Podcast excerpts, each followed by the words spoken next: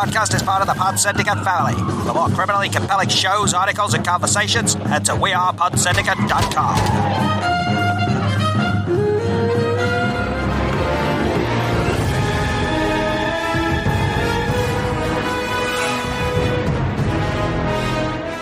Hello, everybody, and welcome to the Rewatch Project with Hannah and Mike. I am Mike, and with me, as always, is Hannah. How are you today, Hannah? I'm well, thank you. Go as far as saying capital. Capital, yes, why not? Let's let's, Capital. let's go for capital. Do you know that this is episode twenty-five of the Is Rewatch it? Project? Yes, we've It's our quarter century. Quarter century, yes, uh, or, or half fifty. I think sounds uh, more nonsensical, quite frankly. Our half half century. A half half century, yes. So uh, yeah, so this week we are continuing on with season two of Marvel's Agents of Shield. Uh, we are on episode five, uh, which is is it a hen in the wolf house? Is that what it's called? That is the one. It's funny. I'd forgotten that there was an episode called that, and I remember. And I, I remember the episodes quite well because I edit them, so I get to kind of experience them twice. Um, and I remember referring to um, Grant in an earlier episode as a wolf in the hen house. So it's funny that they've done that because the, because they they know. And I, I, remember this episode a little bit, so I know who they're talking about. They're not talking about Grant, obviously. Um, but it's funny how Shield it does reversals, doesn't it, of episode titles sometimes? yeah. Um, like the end of the beginning and the beginning of the end and Yeah. things like that. So I just thought that was a bit of a uh, bit, a bit of an odd one. But um, It's it's interesting you talk about listening back to the episodes because I too listen back to them. Um, and but you just do it out of sheer vanity, don't you? yeah, Uh, basically, yeah, ego. Um, but I just want to apologise to all the listeners because I think for the last two or three episodes I've said that this is the point that the team have all come together in the second season, and it's like, shut up, Hannah. Well, why- they are all a team now. Just let it go. It's an evolution, isn't I know, but I've literally made the same comment. well, I mean, you know, the night's still young, Hannah. I mean, I know, yeah. It's like I don't remember what I said the last yeah, time. yeah, yeah. Um, but um, before we get into talking about this week's episode anymore, I just want to do a quick bit of housekeeping um, and just remind everybody of the various ways that they can reach us and some other uh, little bits and pieces that I'd like to. Uh, I'd like to, as I used to say on Chinstroker versus Punter back in the days, uh, a little bit of gentle plugging. um, I would nothing like to a do. gentle plug There's on a nothing like Friday gentle night. Plug, you know, particularly when you're a beginner. You know, when you're only Indeed. 25 episodes in, you know. Yeah, you only want it to be a gentle plug. Yeah, no, no, you're still on the sort of the training plugs at this point, aren't you? so yeah, so we can be found on Twitter at rewatchproj. Um, and it's been quite nice as well because I've been sort of whenever I post the episode, I always sort of very um, solicitously um, include the writers and directors in there, and there's been a couple of points where they've gone, "Oh, thank you," and I'm just like, "Woohoo!" and that's when he texts me and goes, Guess who just liked our tweet? what are you talking about? I play it cool. oh, yeah. you're I didn't even so notice. cool. But hey, hey, people have no, people have responded. I, I, I wouldn't have known. Um, but yeah, so you can um, you can find us on Twitter at rewatchproj. That's rewatch p r o j, and um, you can email us at rewatchprojectpodcast at gmail.com. And also, um, as I like to remind you guys, we are part of the Pod Syndicate podcast, blogging, um, YouTube, um, all manner of things network. Um, so go over there to wearepodsyndicate.com, find other shows uh, such as my other show, Chinstroker versus Punter, but also Beyond the Neon, Film Rant, Film Bastards, um, the Iron Sequel. Um, Entertainment Landfill. Entertainment Landfill. They've had a new episode out. yes, they have. I noticed. So, Yep. uh, yeah, so go and check all of those out, and also check out the bonus shows. His film, her movie. Yes, his film, her movie. And yeah, I've noticed Knowles just added a written piece in the fan creator series that I've been doing a few videos for as well recently. So there's loads of good stuff over there. So go and check it out. Uh, you'll probably be familiar with some of the shows from the promos that we play in the breaks on this episode. And this episode will be no different. So uh, that will give you a bit of a sample of what is going on over there. Um, we have had an email. So, um, speaking of which, so, uh, uh, we have had an email come through to rewatchprojectpodcast at gmail.com. uh, I'm just going to bring that up now and pass that over to Hannah, who has a uh, much more pleasant reading voice than I. Uh, so, uh, where are we? Yes, there we go. Rewatchprojectpodcast at gmail.com. And uh, it's the top one there, Hannah. So, if you could uh, do the honours. Okay. This is entitled Hello. Hello. Hello. Hi, Hannah and Mike. Millie in Toronto here. Big fan of your show and doing a rewatch of Agents of S.H.I.E.L.D. along with you both. I was curious, what are your general viewing habits? Do you tend to watch a lot of TV or mainly films? Also, I hear you mention you have kids, as do I. Do you curate what your kids watch or let them lead? Keep up the good work, Millie. Okay, so a bit of stuff about uh, view- viewing habits beyond uh, Marvel's Agents of Shield. So, um, Hannah, what, what do you? What do you? Well, firstly, thank you for your email, Millie. Um, Yes, yes, It's to lovely, people are out there. lovely to hear that people are listening along and Yes. enjoying it. Let's de-anonymize our listenership. Indeed. So, aside from Agents of S.H.I.E.L.D., I think we watch a pretty healthy mix of TV and film. Yeah. Um, we certainly have our shows that are staple for us. Whenever, like, I mean, we're very uncouth. We don't eat tea at the table. We usually eat it watching TV. Mm-hmm. Um, so we're definitely not film watchers while we're having dinner or No, whatever. it's a weird thing usually- actually because Hannah used this to make is fun of me more sort of guided by Mike, Yeah, but yeah, I'll give you an example. Like, so when um, we, um, you know, I, I like food. I like Yes, to you eat. do, my And I like to give it my full attention. I like films, and I like to give them my full attention. So I'm more of a. If we're going to have the TV on while we're eating, which we do more often than not, I'd rather have um, a sitcom or uh, hell, MasterChef, or just you know something that doesn't require a huge amount of. So, because when I watch a film or a TV show that I'm invested in, I want to be able to give it my full attention. You know? because he can't eat and watch something at the same time. No, abs- I'm not saying that it's the only way to do it. and this is what I tease him about all Yeah. the time that chewing, chewing and paying attention is apparently too tricky. Yeah, it's. I just. I don't know. It's. It's a weird thing. I know, but that's. Uh, and I'm So, not alone. well- though. I know. I know other people who are like that. Okay, but to go back to what we watch too, so we we tend to watch um, a sitcom sort of earlier on in the evening, and at the moment that's um, the Goldbergs. Yeah. Um, so we're up to season five. Um, Uh, or we we we'll, we throw on like just an old episode of Friends or Schitt's Creek. yeah, just something that, that is familiar. And, Um, Yeah. and I think it's interesting. I think what that, that also ties into is the fact that I think that um, if you've got kids, particularly young kids, that has a huge impact on what you watch. Not just obviously having to watch a lot of stuff that they want to watch, um, but also just the fact that you've got less time. And I think also, I think that um, it can sand the edges off what you watch a little bit. I think that when you've got kids, again, particularly young kids, you don't want to watch stuff that's too challenging because it's just a bit depressing, you know. And uh, Well, I think when when they first go to bed, you like you need to almost decompress and just watch something yeah, that washes over you'll you. have been w- working all day, Mm. um, and then you have time with the kids. So really, you know, after that, you don't want to be what you don't want to sit down and watch an episode of The Wire. No. you know. Um, so uh, like one, once we've kind of decompressed um there are TV shows that we watch. I mean, obviously the Marvel TV, new Marvel TV shows Yeah. we're watching. We've watched a lot of genre stuff, really. Lots of genre stuff. Lots of sci-fi. Um, okay, so some of the TV shows we've watched recently. Um, I'm I'm a huge fan of Schitt's Creek, so I've watched that multiple times. Um, we've watched uh, WandaVision, Fargo, the Watchmen TV series, um, obviously Star Trek Discovery. yeah. What else have we watched? The Orville.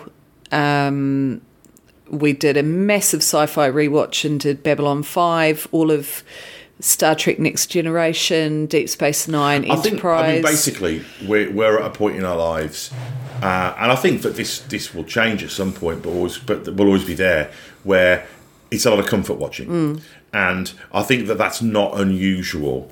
Um, to be loved by anyone, um, uh, for again, I think he's ha- having when you've got kids as well is the fact that you kind of want to. Um, there's a lot of stress and there's a lot of anxiety and there's a lot of fear in your life. I think if you're a parent, Yeah. um, and I think that what you want is you want things that kind of show you that the world it's all going to be that okay. it's all going to be okay.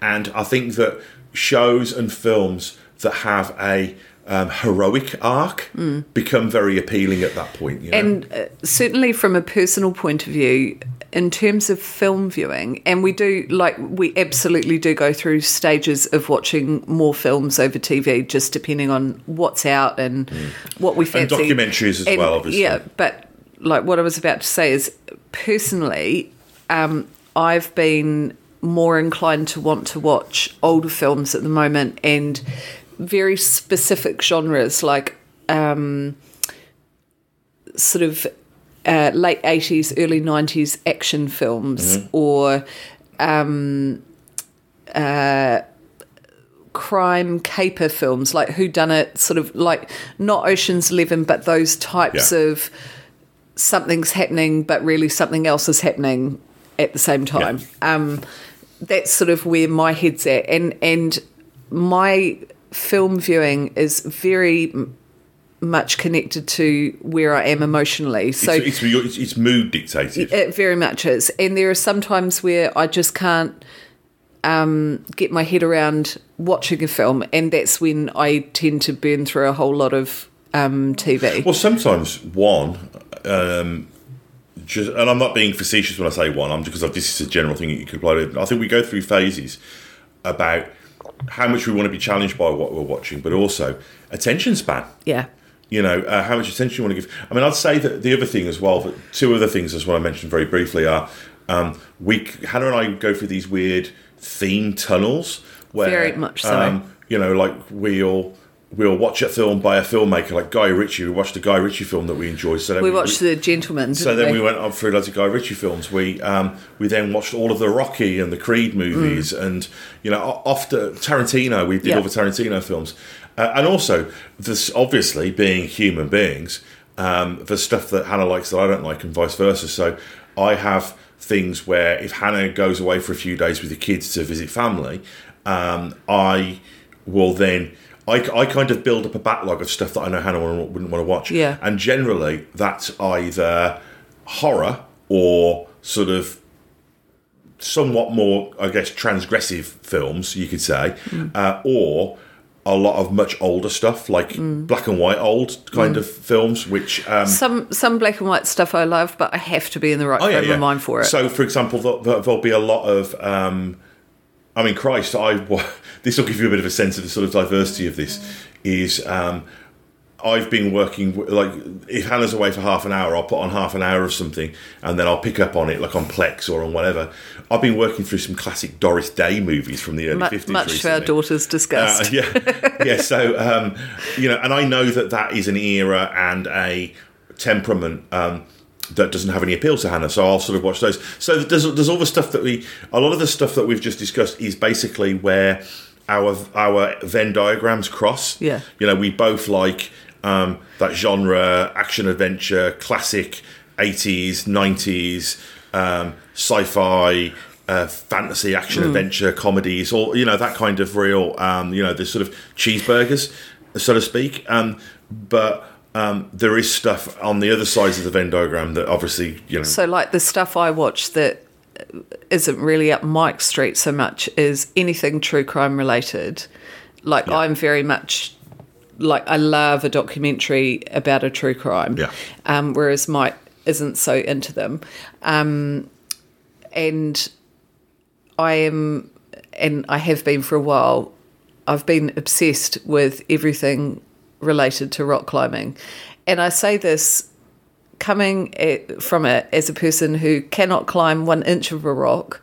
Um, but I, I know a lot about rock climbing because I've gone down this massive tunnel of No, what you- documentaries and books and what you respond to though is though the, the the triumph over adversity sort of element Yeah. of it and you know i mean it's a metaphor people are like oh you know uh, i really had to climb a mountain to achieve this thing Yeah. you know and uh, and i think that a lot of that comes from watching um was it the uh, what was the Caldwell one that you watched um the Dawn Wall. the Dawn Wall, and then obviously Free Solo and the Reel. Mm-hmm. Rock kind of shows and Yeah. all that kind of stuff. What about the, this this question about kids, our kids viewing? Like, do, So- do we curate them or? I th- well, from my point of view, I think when they were a lot younger, um, our kids are nearly five and nearly seven. Um, so when they were maybe two, it was much easier to curate what they watched because, um, you know, We could control it. yeah, they couldn't work And we the still, remote. we still can, but but um, we got both of the kids really into film very early, didn't we? Um, uh, so our daughter, her favourites when she was sort of a, a year, eighteen months too, were Finding Nemo, Toy Story. Moana. Yeah, that's when she was three. But yeah, Moana, that kind of thing. So all all the like standard Pixar and Disney films, Frozen, all that Yeah. kind of thing.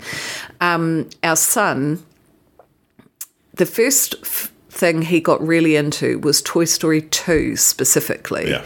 And then we finally got him to watch the first one, and he was just like a Buzz Lightyear obsessive and still is And that's why I think he likes the second one because the second one's a very buzz. He's very buzz. Well, it starts with Buzz flying in from space, Yeah. and he just thought that was the best thing ever.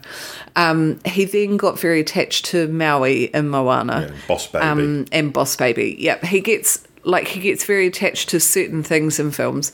what Philip likes is he's a really big fan of the punch the air moment. Any any so. moment in a film where usually towards the climax of the film where there's a swell of music and a moment of transcendent victory from a character, he gets very swept up in that. Like um, f- as an example of that in Boss Baby, when you know, spoiler alert, um, when the baby gets the beads from the older brother and realizes that they're his love and all this kind of thing, and he throws them up in the air and it's all wonderful. Philip would out loud go yay and Yeah, yeah. clap and just be so excited about and it. And it's like I I think he didn't. He doesn't even. And this is one of the great things about film as an art form is he he didn't at least certainly at the beginning on any understand intellectually what's happening within the narrative of the film.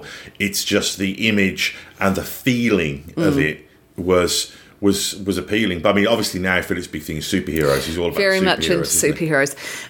Both of the kids went through that terrible phase where, like, we couldn't curate anything, and um, Mike and I.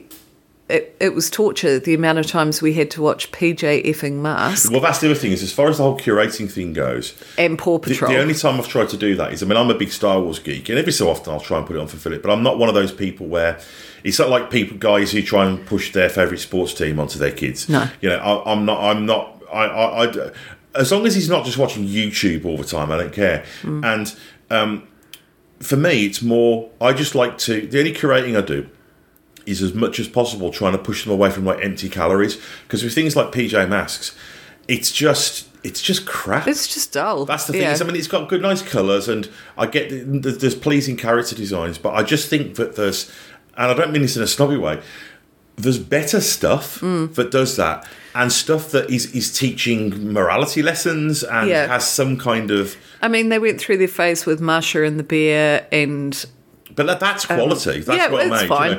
Um, and Miraculous Ladybug. Oh Yeah. my god, the amount of times Yeah. that we've had to watch But, but I suppose the other thing, the other element here as well is, is that there is a selfish element. Is the fact that you know that if your kids get into something, that you're going to have to watch it a million times. So it better be something that you're going to n- not object to hugely. So, Mm. for example, um, I sat down with Chloe, uh, Chloe and watched um, Raya and the Last Dragon, the new Disney Mm. film, because I knew that being Disney animation that it was going to be good, and that if that if she was going to get into a new thing, that's probably going to be something that's going to be have a good lesson uh, to to it that can lead to conversations about things, and also I know that it's going to be um, artistically. Um, what's the word I'm looking for? Um, satisfying to me if I do end up having to watch it 500 times. I But- think I think the thing with both of our kids is that and I'm sure you'll agree with me is when they get into something they they go deep. Yeah.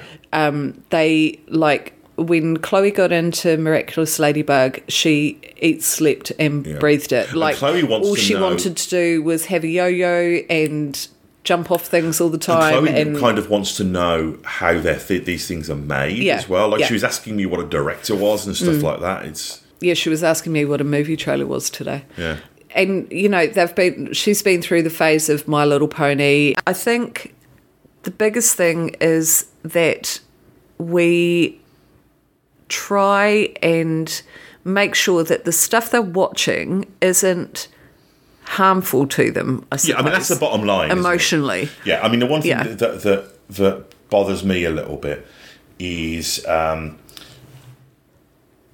and I know this, and I still let them watch it because I'm a lazy parent, and sometimes I just don't have the energy to fight them. But a lot of it is just designed for, like Chloe will finish watching something, and she'll be like, "Oh, Dad, um, these toys are only available at Kmart."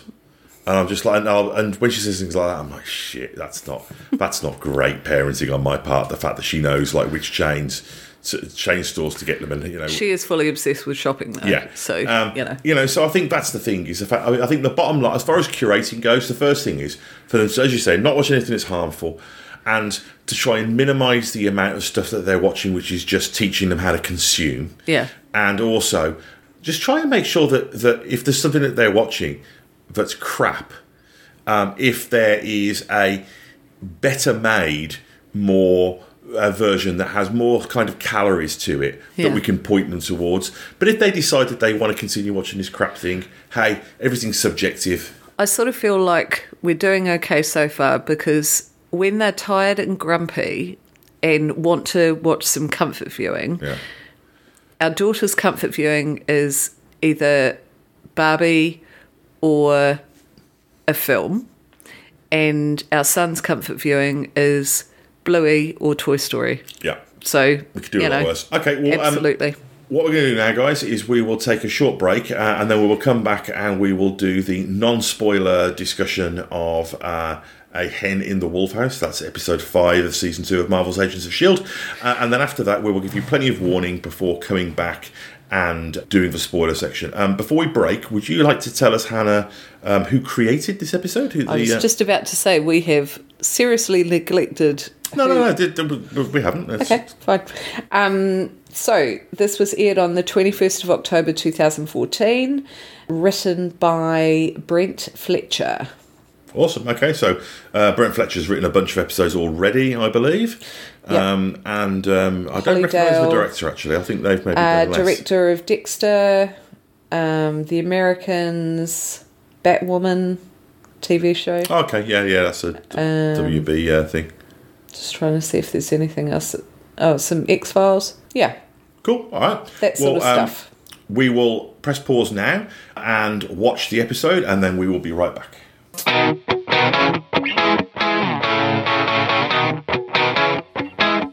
Ever wondered what so called family films will scar your kids forever? Put, putting four and five year olds in front of this movie, it's like if they didn't know what death was before this, they're gonna know it after it. They're gonna know it after it and they're gonna be freaking terrified. And they're gonna be questioning you. Yeah. Or do you have the slight suspicion that your loved one has a cold, dead heart? Yeah, the Dark Knight has got like all the orphans and like, oh no, we're gonna die. They did not build up those orphans at all. In my head, it's like, kill them. Then look no further. The His Film Her Movie podcast is the show for you. It's the movie podcast that celebrates the contrasting cinematic tastes of its hosts. So join Jordan and Lauren every week on their unique journey through the land of the silver screen. So if you're looking for a few laughs, some fun film related chat, then get involved. You can find us on Apple Podcasts, Spotify, Stitcher, or wherever you get your podcasts. Okay, so welcome back, everybody, and that was episode five of season two of Marvel's Agents of Shield. Uh, that was a hen in the Wolf House. So yeah, so we've just finished watching that, and we will do a little bit of, initially at least, in fact, a fair old bit, I dare say, of non-spoiler stuff, and then uh, we'll do a little spoiler section at the end if there's anything that we have for that. But uh, but yes, Hannah, initial impressions of this episode. This was a really fun watch. I um, I'd forgotten how much humour was in this episode, and although it's it's dense in terms of uh, where the story goes and the elements that it um, tells you about and moves forward, it's done with a surprisingly light touch, and I really I really enjoyed it. Yeah. What about you? Uh, same. I mean, this is one of those ones as well where, and I guess this kind of cuts to the very uh, sort of core of the concept of this podcast. Is this was one of those ones that was very interesting. I mean, I remember enjoying it the first time, um, but it feels very much like an interesting one to rewatch. Yeah. and I'm sure that we'll get into that. But uh, but yes, I mean, there's elements of this that. I mean, people who have been spoiled and have been listening to the spoiler sections will. I won't get into it too much now because we will work our way through the episode. But um, there are, were a couple of things in the spoiler sections that we were talking about how, oh, when is this going to happen? When's Yeah. that going to happen? And there's a little bit of that uh, going on here where it's like, oh, okay, I guess this is where um, you know these, these these things are introduced. So. Um, Yeah, should we just get straight into it? Because, like, Mm. Yeah, like you say, it's for quite it. a dense episode. This Yeah. one, so I think that m- more than ever, um, this is one that benefits from sort of just going through the episode. and, I guess. and I think it's sort of good to note that that this is just the direction Agents of Shield goes in. It's dense. There's a lot to take in, yeah, yeah. Well, I mean, it's funny. I mean, I'm and not, that's that's no spoiler. That's just uh, you know their stories. As time goes on, they become more complex, more intricate. Well, it's, it's it's you're absolutely right, and I agree. But it's it's almost not just that because I, I noticed this episode that they get through the exposition really fast. Mm. Like they do the classic sort of Aaron Sorkin kind of walk and talk, Yeah, but they burn through it. It's like you know. You, you know how like uh, after the opening credits you've got always got that sort of two or three minutes um, on a TV episode where you've got the sort of the remaining titles Yeah. sort of going over the initial scenes. They always just throw a lot of stuff at you at that point. Mm. and that's the point in the episode where audiences are catching their breath after the beginning bit, and it's really easy to miss stuff yeah. at that point. You know, Yeah. and that's not a criticism uh, uh, as much as just no, they just hit the ground running. yeah, it shows a lot of faith in the audience. I guess is what I'm saying. But I mean, that that's uh, like I sort of feel like they treat their audiences with some intelligence and um, they don't really spoon feed you anything. Like, and we've said before about how you know we've watched a season and then come back for the following season and been like, oh god, what happened? You know, because they expect you to keep up Yeah. and they don't give you a previously on. Well, and, blah, and, they, blah, and they also they don't have characters saying dumb things like, "As you well know." Yeah. Dot dot dot dot dot. You know, they kind of. As I mean, my and- and don't me brother wrong. from my sister's mother said, Don't get me wrong. There's times I wish they would. yeah, You yeah, know, totally. particularly when we, you know, we were watching the episodes in real time. Yeah. Um, but okay, well, well, the episode opens up with um, a, a a wedding with uh, a large um, what, what seems like navy contingent there, um, and they. I thought it was a very fringe opening, a fringe style opening, you know. you mean an X Files opening? Fringe. So we see them, the wedding guests take a drink, and they all get that weird ashy faced thing going on that we've seen several times before. Um, we see the uh, uh, uh, our beloved Brit Heel gets an update on on it for um, for Whitehall, um, and we learned that they've wiped out essentially um, an anti Hydra unit. yep. Uh, and so that's what's going on there. And this is a scene. I've actually got a note here where I've written fast exposition, where you know you've got the you've got the walk and talk, and they're just burning through exposition. And it's funny because I think part of it is just the fact that exposition is a necessary evil, and I suppose why not get through it as quickly as possible Yeah. because it, it can uh, make a narrative just sort of die on its ass. And although it's important to know that they are um, trying to manufacture this technology and that's, you know, one of their nefarious plans, um, the whole opening scene of, of the people dying at the wedding and it being because they've drunk the thing it's kind of irrelevant to the rest of the episode it's not they're not trying to find out what the what it was that killed them like you know it's not the team mobilizing to stop Yeah, that that's not the narrative drive of no the- um, it's really just a jumping off point for Yeah. the episode um, and a way to sort of frame where they go in terms of getting into the Hydra lab. Yeah. Um, I mean, those which- pre-credit sequences often are just them sort of the show setting up its stall for But the. I, I think that's a big difference from the first season where, you know, your opening credits kind of signify what the team is about to try and achieve. Well, it's it's that that's what this week's Like, if- ca- case is. yeah, but if this had been the first season, they would have been stopping that particular thing from happening within the hour episode. Yeah, they'd have been dusting for prints at the wedding, Yeah. kind of. Uh, Yeah. and, um, and that and that's the same in Fringe. Like the first season of Fringe is very much a this is our objective. We will fulfill that objective by the end. Plus, there'll be a teaser of something that might happen Yeah, in the next. we might get a couple of little scraps. You know, Yeah. you might catch sight of an observer, or you know, all that kind of stuff. Yeah. Um, we see that Skye Skye catches a glimpse of the hieroglyphs on Coulson's desk uh, when she goes in for for a meeting because he's still very much kind of um, there's still the weird distance that's going on. Well, not weird to us as the audience because we know that there's a little bit of secret business going on. yeah. um, She's just aware that he's not behaving exactly like she expects him to Yes, behave. sort of you know paternal uh, team Yeah. player. Uh, Coulson chews Skye out about her questioning him, and May warns him that it, basically it won't end well. Yeah. Um, and I think what she kind of the implication of what she means by that is that he's pushing Skye away, and that's not a good thing. Well, she knows that by pushing Skye away, all it does is make Skye more interested in finding out what the thing is. Like, Well, it's- it's- rather than Skye going, "I best leave that." He obviously doesn't want Well, me to know. it's, it, yeah, it's it's like It's a classic male versus female thing, I think. Well, no. Also, it's it's it's a don't press the red button. It's like um, I always think of that great bit in The Simpsons where uh, Ralph finds his dad, Chief Wiggum's gun, Mm. in his and it's like, it's like, how did it happen? And Chief Wiggum's like, I don't know. He's like, I don't understand what his endless fascination is with my forbidden cupboard of mystery. It's like Mm. Yeah. it's just an enticement almost. Yeah. So we see uh, Carl MacLachlan's character and Raina.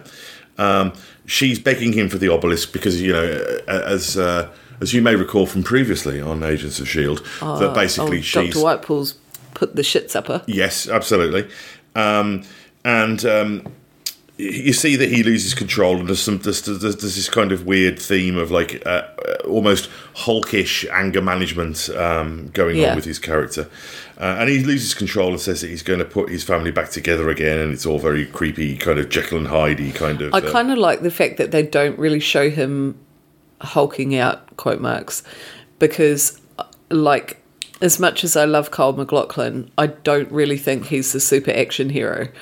Um, so to see him go uber no, he's a character actor. I mean, uh, uber action would just be wrong. Yeah, yeah, So that- to to leave a bit of mystery, it's a bit like how they didn't show Jaws for a long time Yeah. in Jaws. Yeah, yeah, absolutely. Um, there's a very important moment when um, Raina mentions Skye, and he says that's not her name. Yep.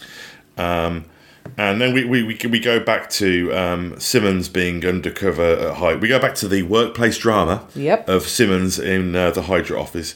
And um, she's invited into a meeting with Daniel Whitehall, who, you know, he's kind of this mythical figure. You know, his name's Mm. kind of whispered.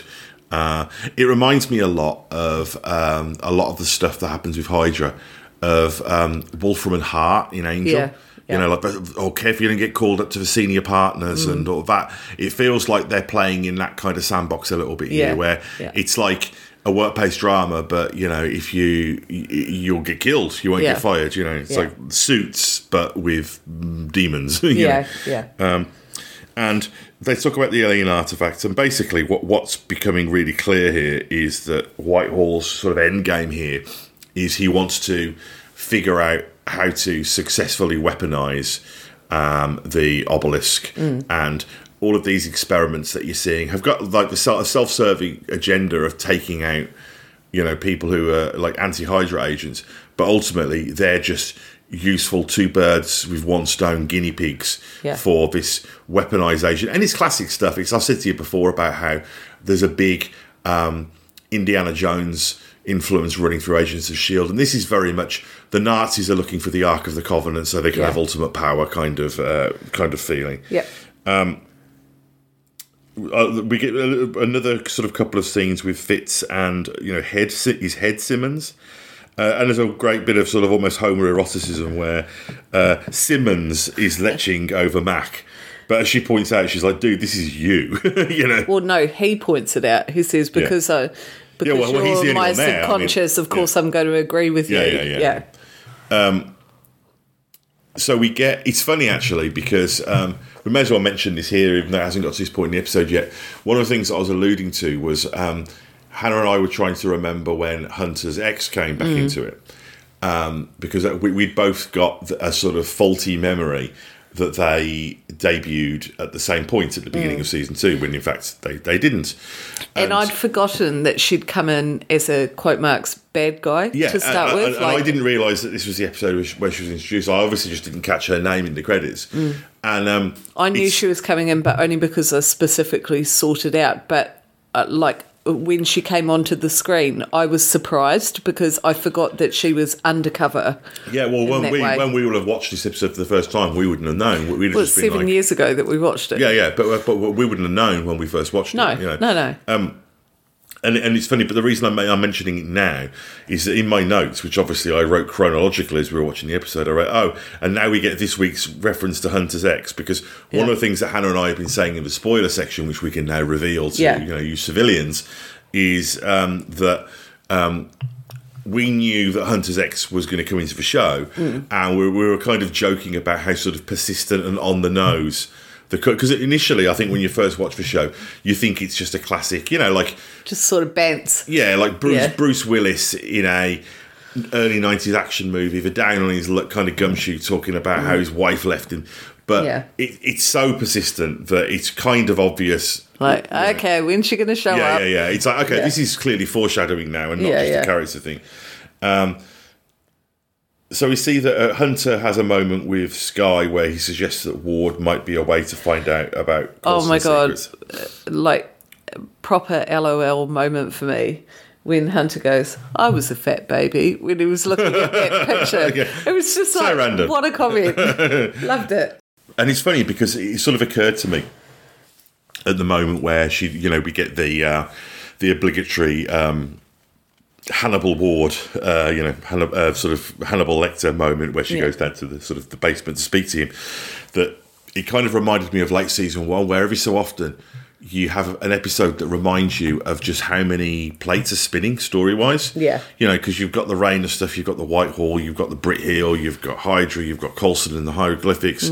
Um, you know, and you've, Mm. But they have this really uncanny way of bringing it all together coherently. Yeah, yeah, exactly. And it's as though the, the, the one of the skills I think the writers team have got is exactly that that you've just pointed out, but also just the fact that you know they've obviously sat down at the beginning of season two and started planning out the story arc, and they were kind of like, well, what have we got ha- left over from season one? And they've introduced lots of new elements as well, like Mac and Hunter and Bobby and all this other stuff. Um, and you know the new situation that that, that, that this reduced shield have got. Um, but then they've obviously gone, okay, well we've still got um, you know like General Talbot, we've still got Ward kind of here, we've got all of these things. So they've obviously just looked at them and gone, okay, well how can we use these? We've got Raina. How can we use these characters to service the storyline? And you know they've got obviously you know Skye and her her family and that mystery and all that kind of stuff, uh, and the after effects of um, the serum that was used on on um, on Coulson and all that kind of stuff. So I, I just think that it, this is one of those episodes where you know it's not as much just fun as the rompier episodes, but it's an episode where it's moving a lot of pieces around the board Yeah. um, and it always just impresses me, you know. And there's moments where you'll have all these different storylines going on, and then you'll be like, "Oh yeah, Ward as well," and then you, re- you remember that he's connected to Raina and he knows this and knows that, and it's just um, I think that's why this episode was felt so impressive for me because, you know, it, it would have been very easy for it to be a very heavy, dour episode, considering the serious nature of the storylines Yeah. that's happening. And yet there is such a lightness and hopeful tone to it Yeah. in lots of different ways. Like even just the introduction of Bobby and the brightness she brings Yeah. in taking the piss out of Hunter. Well, it never you know forgets that, that- that's it, it's not to be overlooked No. because it just it means that you want to keep watching it because you're not feeling like pulled down into a depressive it hole. never forgets that it's based on comic books that were written for children. Yeah. And it was funny. I was having a sort of d- discussion. I won't say argument because it was really civil on the Chinstroker versus Punter page about Marvel and DC films with somebody, and it got to a point. Oh, I saw that, Yeah, and yeah. it got to a point where I, I was just like, look. We're not going to agree with each other. Mm. Um, and also, you know, I was like, we're arguing about films about Men in Tights. And in fairness, the person who I was responding to was like, yeah, fuck, we are, aren't we? You know, I, I, I saw that and, and I must admit I thought this is why I like the chin stroker versus punter page because you get people disagreeing with each other all the but time. But there comes a point where we're like, you know what? These are only fucking films. But I think the people on that page are really looking for that opposite opinion to have a proper discussion. Yeah. Yeah, without it getting personal. Yeah. because it is it, it is just. I mean, that's why. I mean, uh, without getting into it too much, I, I actually enjoy. I enjoy the DC films to a certain extent, but there are moments where you know I was watching the new Justice League, and it's like it's fo- over four hours long, and there was a moment where you know it was all very earnest, and it was all very kind of like. You know, Superman was in the sky, kind of looking off, ruminating about what it's like to be a god, and it got to the point where I was like, guys, this is this is a fucking comic book. Just you know, pull the stick out your ass. But um, so um, But don't worry, other Ward- sticks are available. yes, uh, Wa- uh, Ward tells Skye that Raina knows her dad, mm-hmm. and obviously she is. He went, She knows your dad. yeah, oh shit, she knows her dad. Yeah. But um, it- it's a uh, Just like that. yeah. She knows your and um, but obviously Skye, her concern, well, her her suspicion is that Ward's just trying to find a way in, a way Yeah. back in. You know. Yeah. Um, and Ward s- said that he saw the carvings from Garrett, and he basically tells her that, look, you know, it, it, shit gets real. if someone's carving that stuff, um, yeah. they're going a bit bananas. And also, from an audience perspective, what we're seeing is again and again, what Ward is telling her is true. yeah. You know, um, So you start to believe it as well. Yeah, yeah. So I mean, regardless of his motivations for it, um, you know, it, that seems to be the case. Yeah. Um, And he said that that, um, and this is kind of where I think this is the um, eureka moment for Skye, is when Ward says that Garrett started acting that way when he was injected with the serum.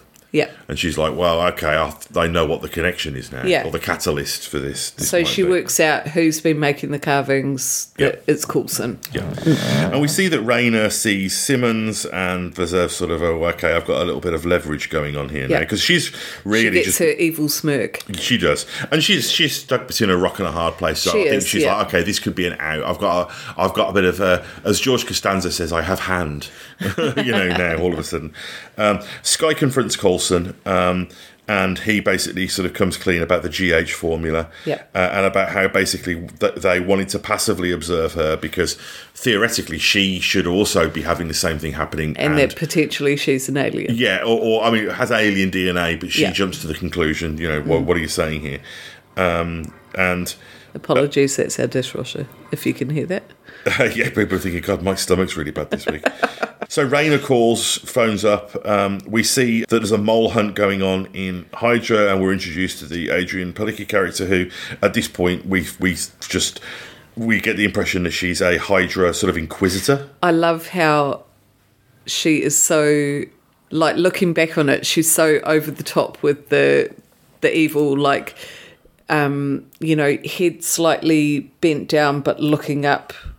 Um, well, she's taller than everyone else, which is makes it must be difficult from, for for yeah for but like her as well. but- head is angled towards the floor but her eyes are angled up to give that Yeah, sort yeah, of yeah. almost like sexy evil person yeah, yeah, yeah. Um, and yeah it was just like it, it was so comic book Yeah, and yeah. i love that But also, it's consistent great. with the fact that she's putting on, she's putting it on. She's putting a it's a, persona it's a signal to the audience. So uh, yes, so we, we see this Inquisitor come in and the mole hunt begin. We see Simmons' um, sort of snivelly colleague gets pegged. Um, but we don't feel bad for him because Well, no, because he's been him- really excited about killing millions or billions of people. yeah. So we see Coulson meet Raina in the restaurant. Um, she threatens to expose Simmons as well, and, uh, And you think that he's on the back foot yes, to start with, yeah, absolutely, and um, which Skye thinks he is as well. yeah, yeah. Um, and I think this is in the, oh, like well, I think at this point, you, like this is hammering home that you, as an audience, you are Skye because you're seeing it through her eyes Yeah. in terms of what you know.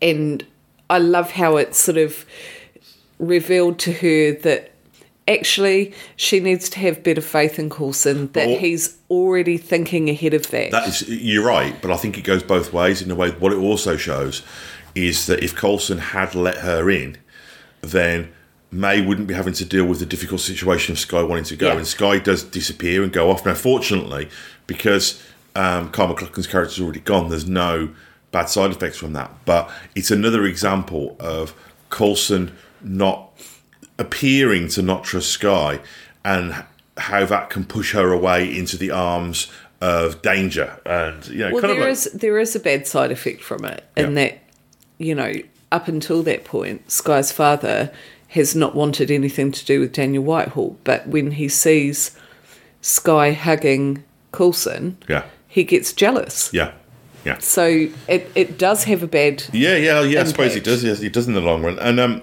so we see S- uh, Simmons getting sort of pressured by the uh, seemingly evil uh, Adrianne Palicki.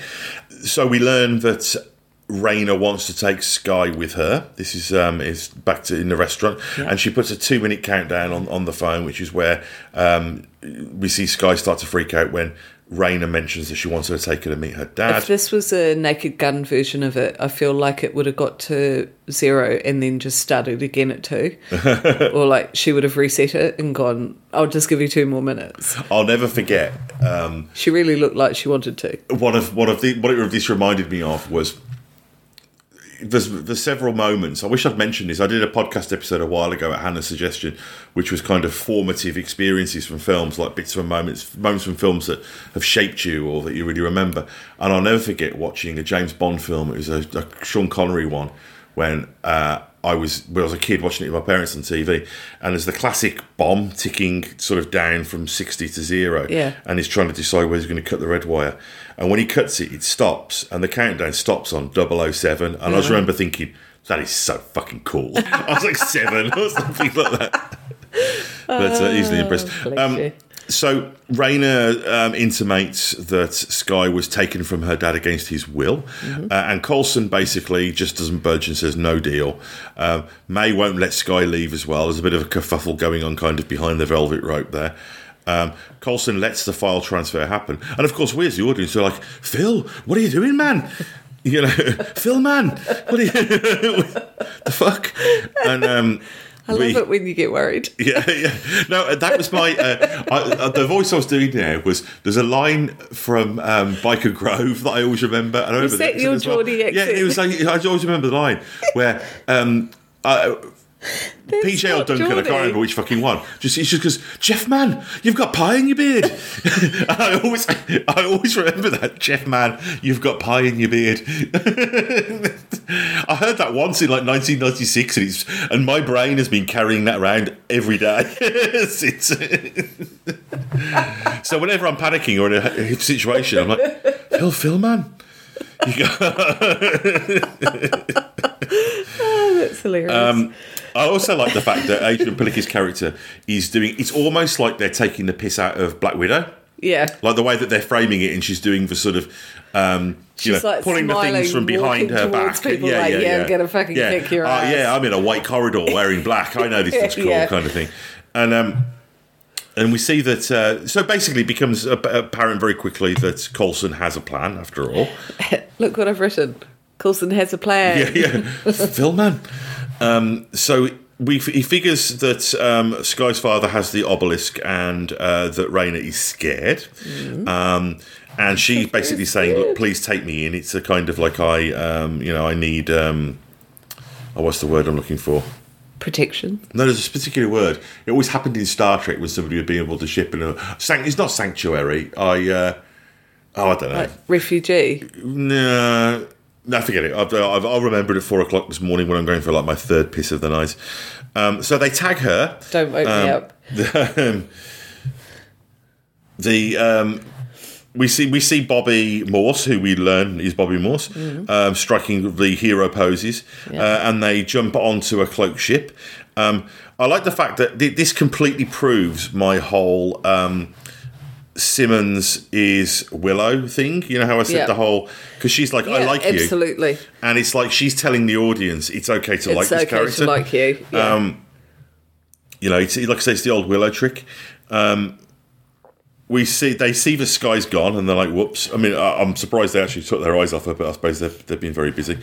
Um, they go and they find the aftermath of uh, Carl MacLachlan's sort of deranged antics. Do you think if we ever lost our children, we could just say that to the police? We've been very busy. yeah, yeah, that's it. It's like, what a hell of a week. Sorry, we've been very busy. Very busy. Um, and then we get that moment that you Rich referenced earlier on where Coulson hugs Skye and we see that they're being watched by Carl McLaughlin. And that picture that she finds on the floor, I, I put a note that it looks like either a um, A like a headshot Peaks or a behind the scenes cast picture from Twin Peaks. Yeah, yeah. Um, it just has that look about it. I like the fact that when he turns up, Hunter's slightly pissed because Yeah. he's been drinking wine at the uh, at the restaurant. That's a nice little touch. Yeah. And she's like, "What is your cover, Ron Burgundy?" And um, we see that the bodies have been left behind. So the implication or, or the um, the conclusion that um, they, particularly Skye, jumps to is that he's this monstrous, murderous kind of figure. Yeah. Um, Bobby joins the team. Fitz and Simmons are And, reunited. and Simmons, uh, sorry, I just wanted to give mention to the bit where Simmons whispers, "She's amazing." oh yeah, she's kind of fangirling a little bit. She's she? got a complete girl crush, Yeah. and, and I just I love it. It kind of like you say, it cements the fact that Bobby's a good character. Yeah. And it's those little touches that make um, Well, then she goes show, on to to sort of you find out that actually she knows Mac really well, and you realise that all the the you know bad talk that Hunter's been doing about his ex and all this kind of stuff. That they've basically just been humouring him, and they know who he's been talking about, Yes. and they don't feel the same way about it, Yeah. and they sort of see Hunter for who he is and love him anyway, Yeah, kind of thing. and they probably know that he doesn't actually really mean. It. He doesn't it, really mean it, yeah, Bravado. yeah. and um, so so um, Fitz and Simmons are reunited. He says, "Is that really you?" And she's like, "Well, you know, what do you mean by that?" Uh, of course, it is. Um, Coulson agrees to share, be more sharing of information with Skye in future, uh, and Skye comes to the conclusion that the scratchings are a map. Uh, and then we finish out with um, Carl MacLachlan coming to Whitehall, uh, taking him what he calls the Diviner Yep. um, that we've been calling the obelisk up until this point. And he says, "I'll teach you how to survive and We'll work together to kill him." And and he, that's such a a um, Agents of Shield s delivery. The way he's like, "Yes, we'll kill him," and oh, I don't know, everyone else. You know, that's. Yeah. that. Kind, it's like the Whedon kind of Buffy's gravestone said she saved the world a lot. You know, Yeah. it's that kind of uh, Yeah. vibe. Okay, well, we'll do a quick sum up, and then we'll maybe do a quick spoiler section. I, I'm not expecting to have that much in the way of spoilers. For this I haven't to got any spoilers. Um, we'll skip the spoiler section then because I don't really have that much. The only thing I've got really is to go into a little bit more detail about.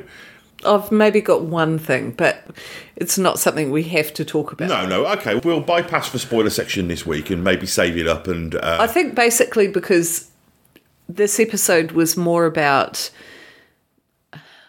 I like for me it sort of made me think this was the episode where they're just reminding you that they still have a sense of humor in all of this seriousness. Yeah. They've still got it's still agents of shield. well, I think Like, also what they're doing though is it's not even necessarily that it's moving the storyline along, but what this episode does is it it clarifies different characters' um, relationships with elements of the story in the way that it's like, right, okay, this character's relationship with the story is this. Hmm. This character's relationship to the plot is this. Yeah. And it's kind of it's a chess kind of Yeah. episode. But Yeah, uh, for sure. But uh, but so up, Hannah, final thoughts?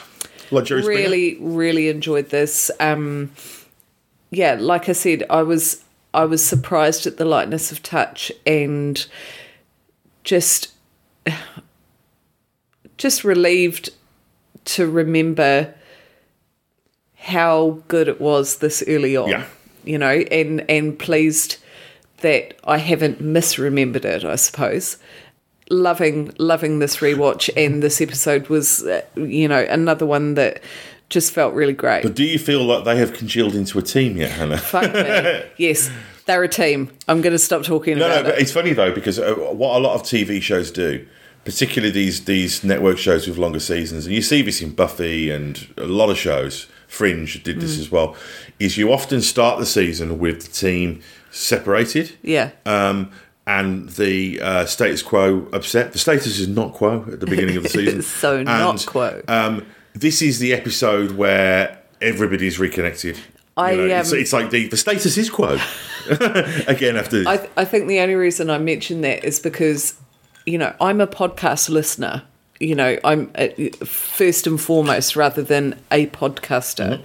Um, and I tend to listen to stuff on repeat a lot. I'm currently re listening to a whole bunch of Answer Me This episodes.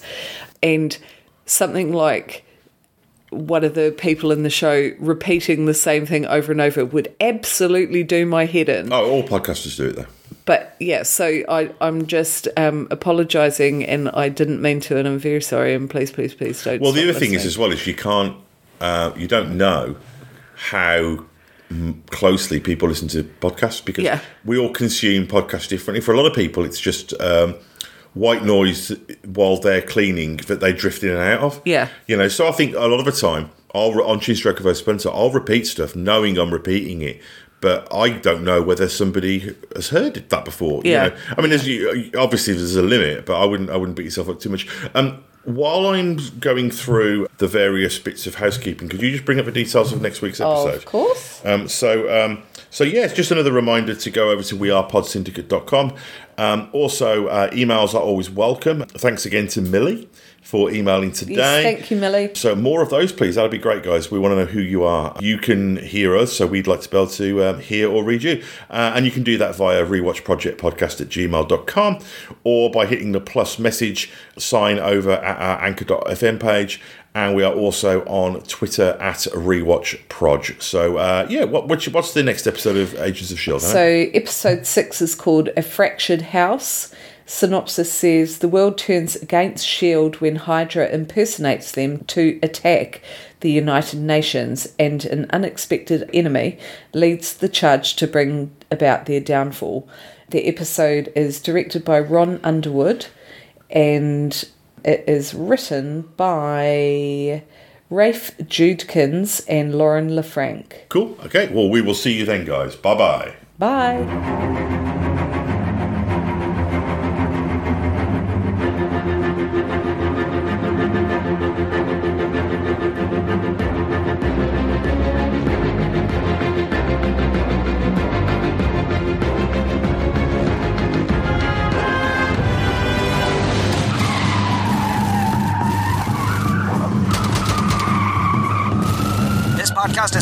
Syndicate family. For more criminally compelling shows, articles, and conversations, head to wearePodsyndicate.com.